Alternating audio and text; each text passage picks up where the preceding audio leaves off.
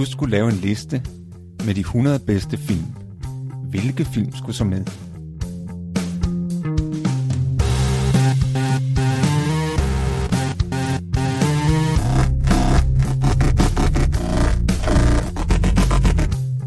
Hej, jeg hedder Morten.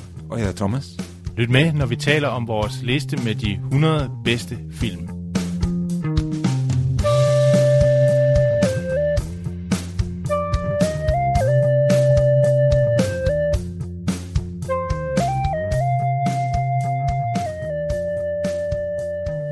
Hej og velkommen til vores podcast, som vi kalder 100 bedste film. Sammen har vi lavet en liste med 100 film, som vi synes er de 100 absolut bedste film, der nogensinde er lavet.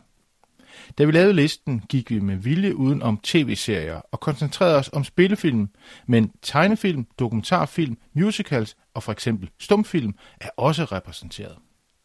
Vi kan ikke sige, at vi kommer hele verden rundt. Der er nok en overvægt af amerikanske film, men vi besøger da både Europa, Asien og for eksempel Mexico.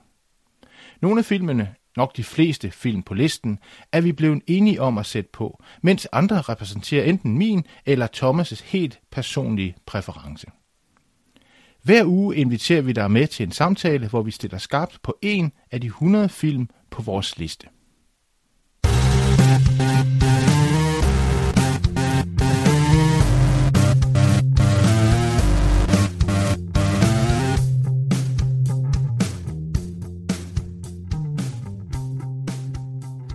Filmen Hamlet fra 1948 er baseret på et skuespil af William Shakespeare. Den er instrueret af Laurence Olivier, som også spiller hovedrollen som Hamlet. Hamlet er et af Shakespeares mest populære skuespil og er blevet filmatiseret adskillige gange, men mange betragter Laurence Oliviers version som den bedste. Hamlet er prins af Danmark og bor på Kronborg.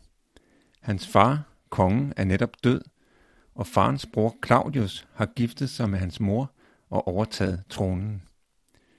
Men Hamlets far viser sig for ham som et spøgelse og fortæller, at han ikke døde af et slangebid, som man tror.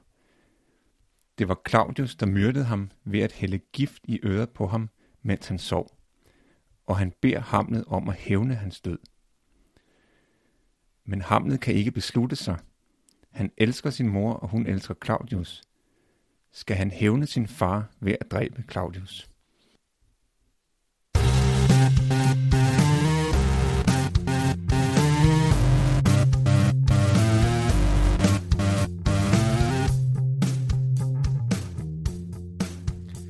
Jeg synes, at den her film skulle med på vores liste, fordi jeg godt kan lide Shakespeare. Og jeg kan også godt lide Hamlet, som er et af hans bedste skuespil. Og så kan jeg i øvrigt godt lide øh, Laurence Olivier, som jeg synes er en god skuespiller. Hvorfor synes du, den skulle med, Morten? Uh, jeg synes, at vi skal have, vi, vi er nødt til at have en, en, øh, en, en Hamlet, en, en, Shakespeare-filmatisering og en Hamlet, og så, så skal det være Olivier, fordi han er, han er Mr. Shakespeare. Øh, han er, øh, altså han har jo i, eller havde i en meget ung alder spillet øh, de helt store Shakespeare-karakterer, øh, og, og var en mester i det. Og øh, det her med, og vi skal jo stadigvæk huske, vi er jo lidt i filmens barndom. Jeg har bevæget os lidt op, men det der med film kontra teater er lidt et tema for Olivier, fordi i starten var han jo lidt mistroisk for det her med, med fjernsyn og film, fordi teateret var jo den, det var jo den ypperste kunst, skuespilskunsten. Og det med at overføre den til film, er, er, er hele tiden en, en, en vaklen mellem, når man tager Shakespeare, om det bliver en god Shakespeare-fortolkning, eller det bliver en god film. Der er nogle kritikere, der mener, at i det kontinuum, der må man ligesom vælge. Man kan ikke både have en god film og en god Shakespeare-fortolkning. Og det er jo lidt det, som Olivier sætter sig op og gør med Hamlet, fordi han tager nogle valg øh, i modsætning til, til, til filmens tema om, om en, en mand, der var ubeslutsom. Så er Olivier som instruktør, producer og hovedrolleindehaver jo en, en mand, der ved, hvor han vil hen, og er meget besluttet om, hvordan den her Hamlet, den skal skæres.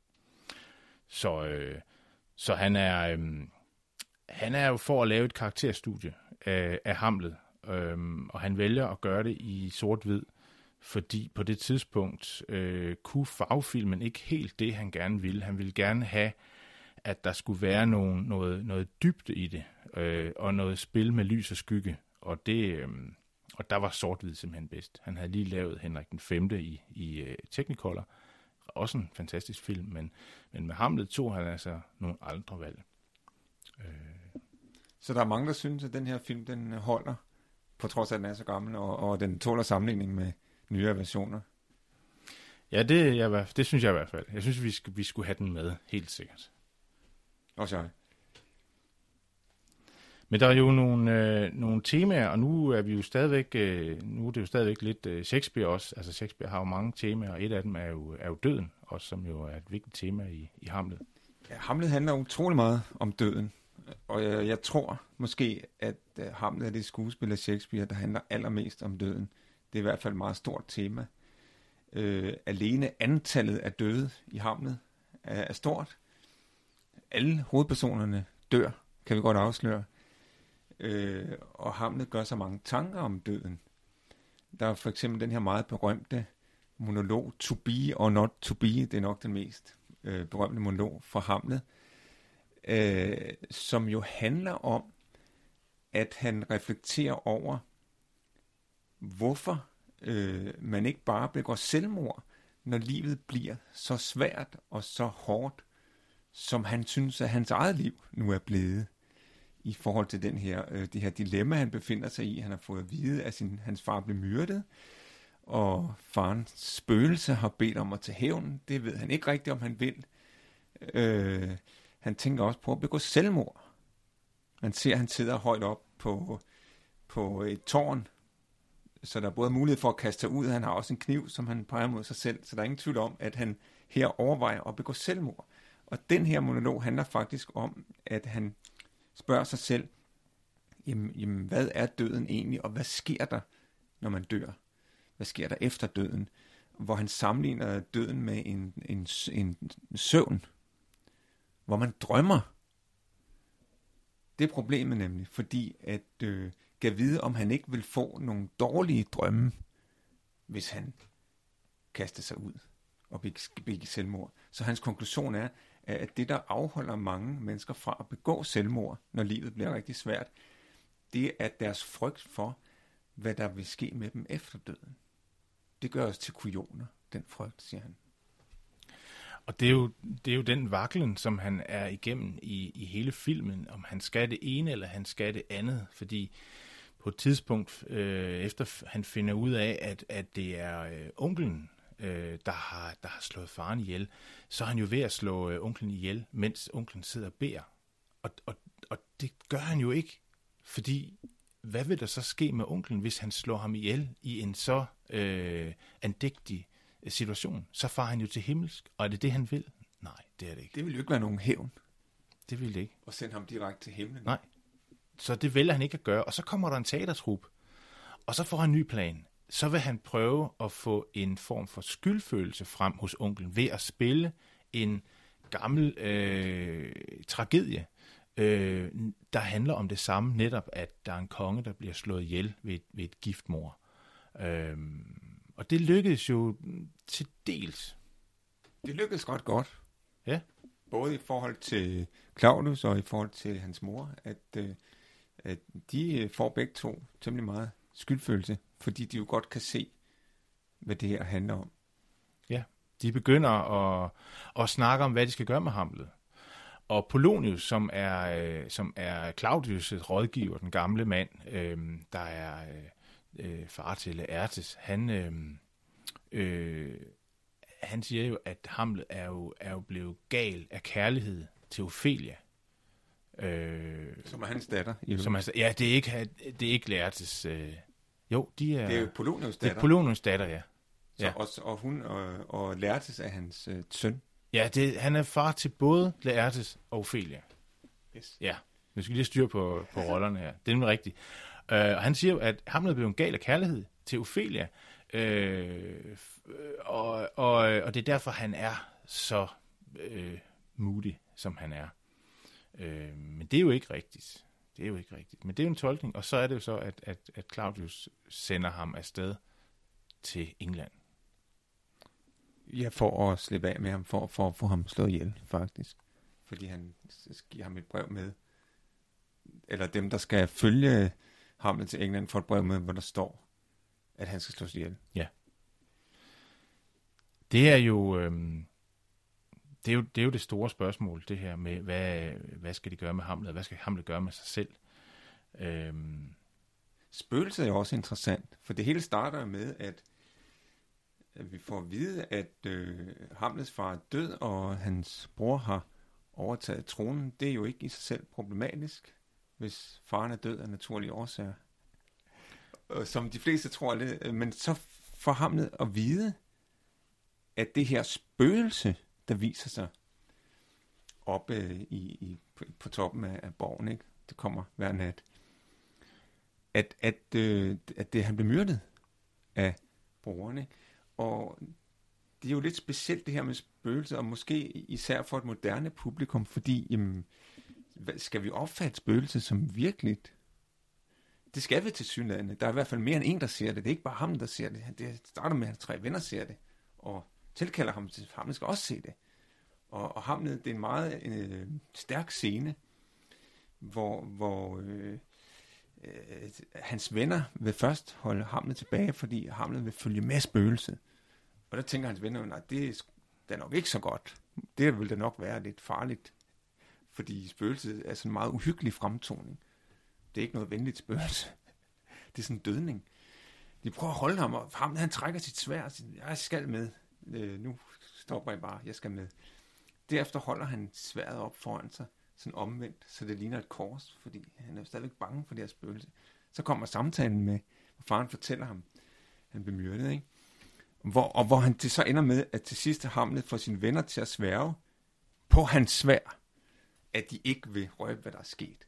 Så han har et eller andet forhold til det der svær. Det er meget det er vigtigt for ham. Det spiller en vigtig rolle i mange scener, det der svær. Ja, det er jo, det er jo interessant, øh, det med sværet netop, at når man stikker med det, jamen så kan man slå de dødelige ihjel, eller forsvare sig mod de, øh, de dødelige, altså mennesker. Men når man vender det om, så er det et kors, og så kan det forsvare en imod de døde, eller ja. mod øh, genfærd. Og det med genfærd og spøgelser er spændende. Øh, for det første fordi, at man siger, at øh, det faktisk var Shakespeare selv, der spillede spøgelset i nogle af de første opførelser, som slags en, en form for, for biograf, der ligesom sådan øh, øh, fortalte, øh, hvad der sådan, altså lagde ligesom temaet øh, an.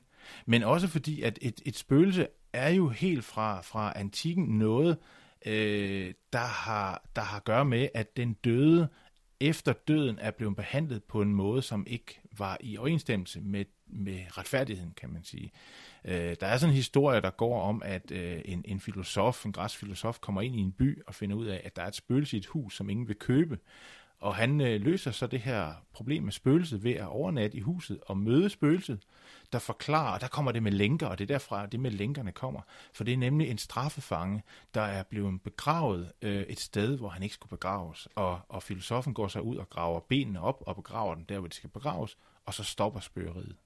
Så, så når man har med et spøgelse at gøre, det kan I godt øh, tage, høre efter her, lyttere, fordi hvis I møder et spøgelse, så er det altid noget med, at man skal lytte til spøgelset, og så, og så løse den her gåde, så holder spø, spøgeriet op.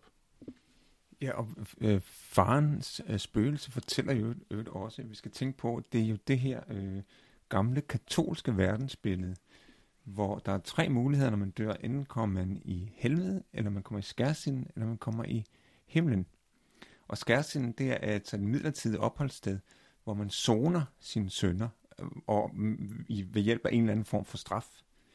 Og det fortæller faren også, fordi han jo kom afsted, han døde, uden at have skriftet og fået tilgivet sine sønder, så er han kommet i skærsinden og må lide der et stykke tid, fordi han døde på den måde, som han gjorde.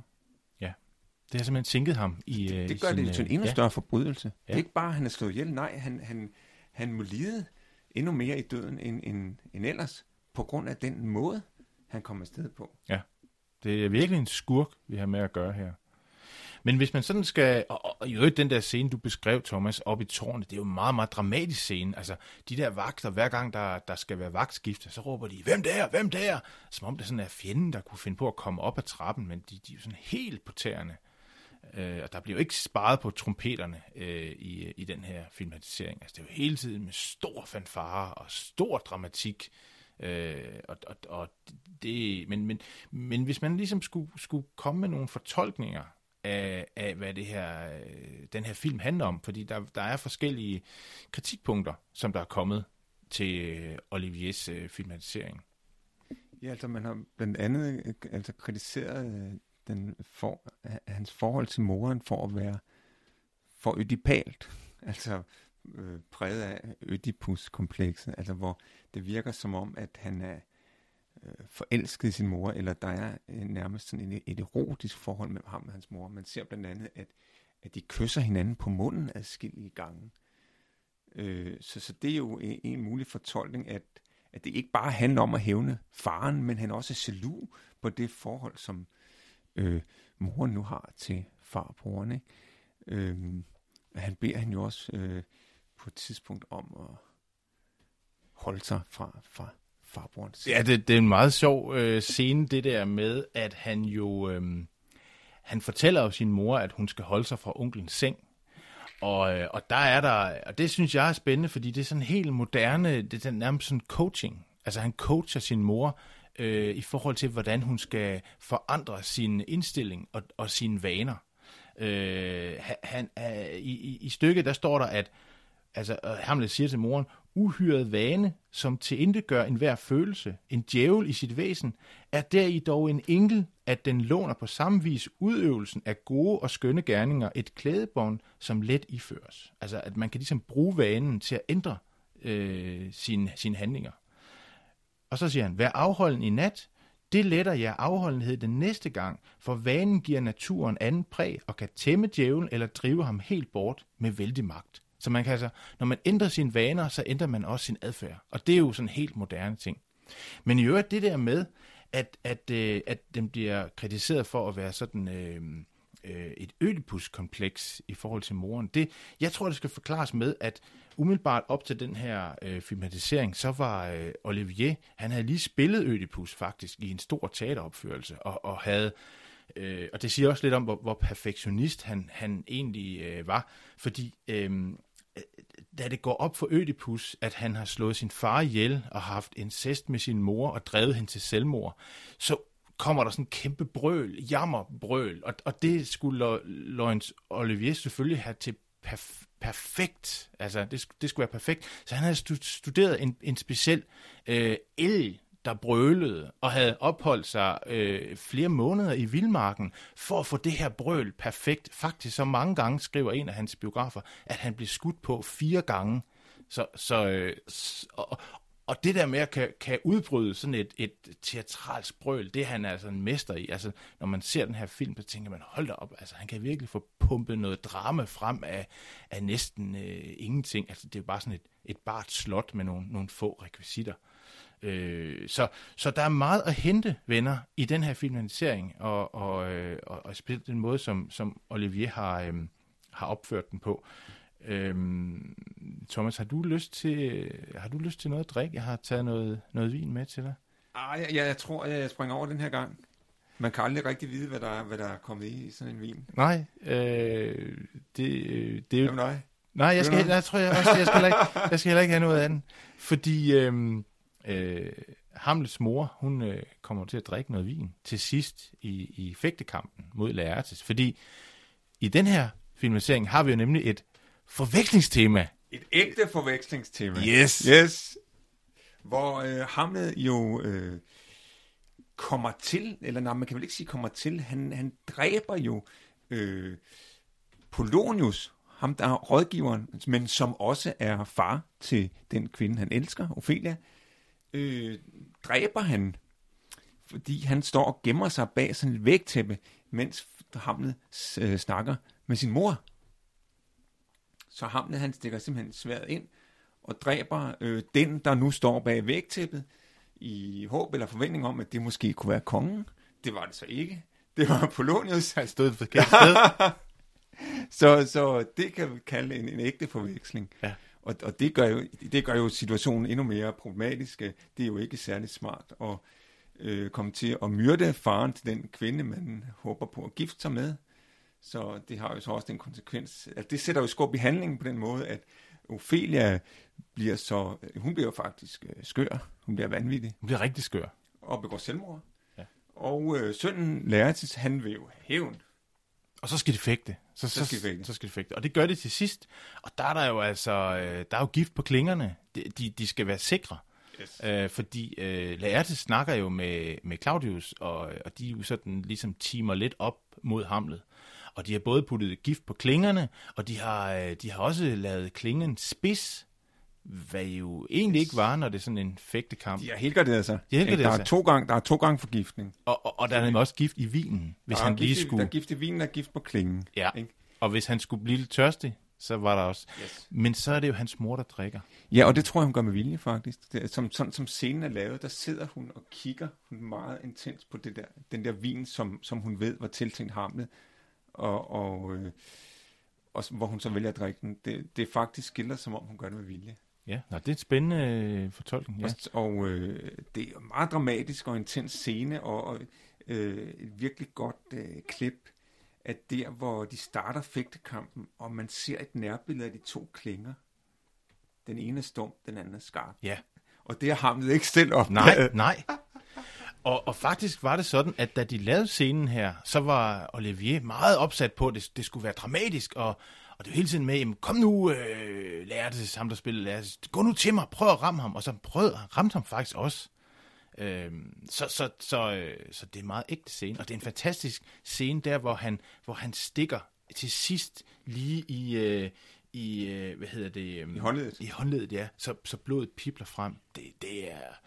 Ja, så ved Lærtes nu, at skal han også dø, fordi ja. nu har han også fået gift. Det er et spørgsmål om tid. Ja. Så tager giften ham.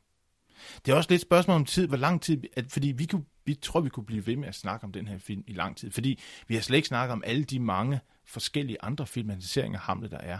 Øh, vi, vi kan lige hurtigt nævne øh, nogle af dem fra 90'erne, nemlig med Kenneth Branagh, som lavede en del af dem også. Og øh, den bryder vi os ikke om, vel Thomas? De er ikke helt på højde, den her. Nej, slet ikke. Se, du skal se den her film, men du, du skal se den her Hamlet-filmatisering på grund af Laurence Olivier. Og øh, han er jo også med i en anden øh, rolle senere hen i 70'erne, hvor han spiller sammen med Dustin Hoffman i den film, der hedder... Marathonmanden. Og der spiller han en... Øh, der har han virkelig en skurkerolle. Det har han prøvet før. Det har han prøvet for. Det er slet ikke fremmed for ham. Altså, Richard den 3. er jo hans ultimative skurkerolle. Men i den her film, Marathonman, der spiller han en nazist, en, en tandlæge, og der er sådan en ubehagelig scene, hvor han, øh, han, skal, han, skal have, han skal have noget ud af Dustin Hoffman, der er spændt fast, og så gør han noget ved, med tænderne, som ikke er særlig rart. Um, Den film har vi så ikke med nej, på vores liste. den er ikke med på vores liste. Men vi har mange andre Der gode andre film. gode film. Så øh, se at komme ind og få set den her Hamlet med Laurence Olivier. Det er en, øh, det er en, det er en storslået film. Det er en god film. Det er det. Tak fordi du lyttede til vores podcast. Øh, vi er tilbage i næste uge med en ny film. Og vi afslører jo ikke, hvor vores næste film er, men vi kan godt give et par stikord. Jeg kan for eksempel sige 1952. Og jeg vil sige, hvad er klokken? Så kan du tænke lidt over det. Ha' det rigtig godt, til vi ses igen.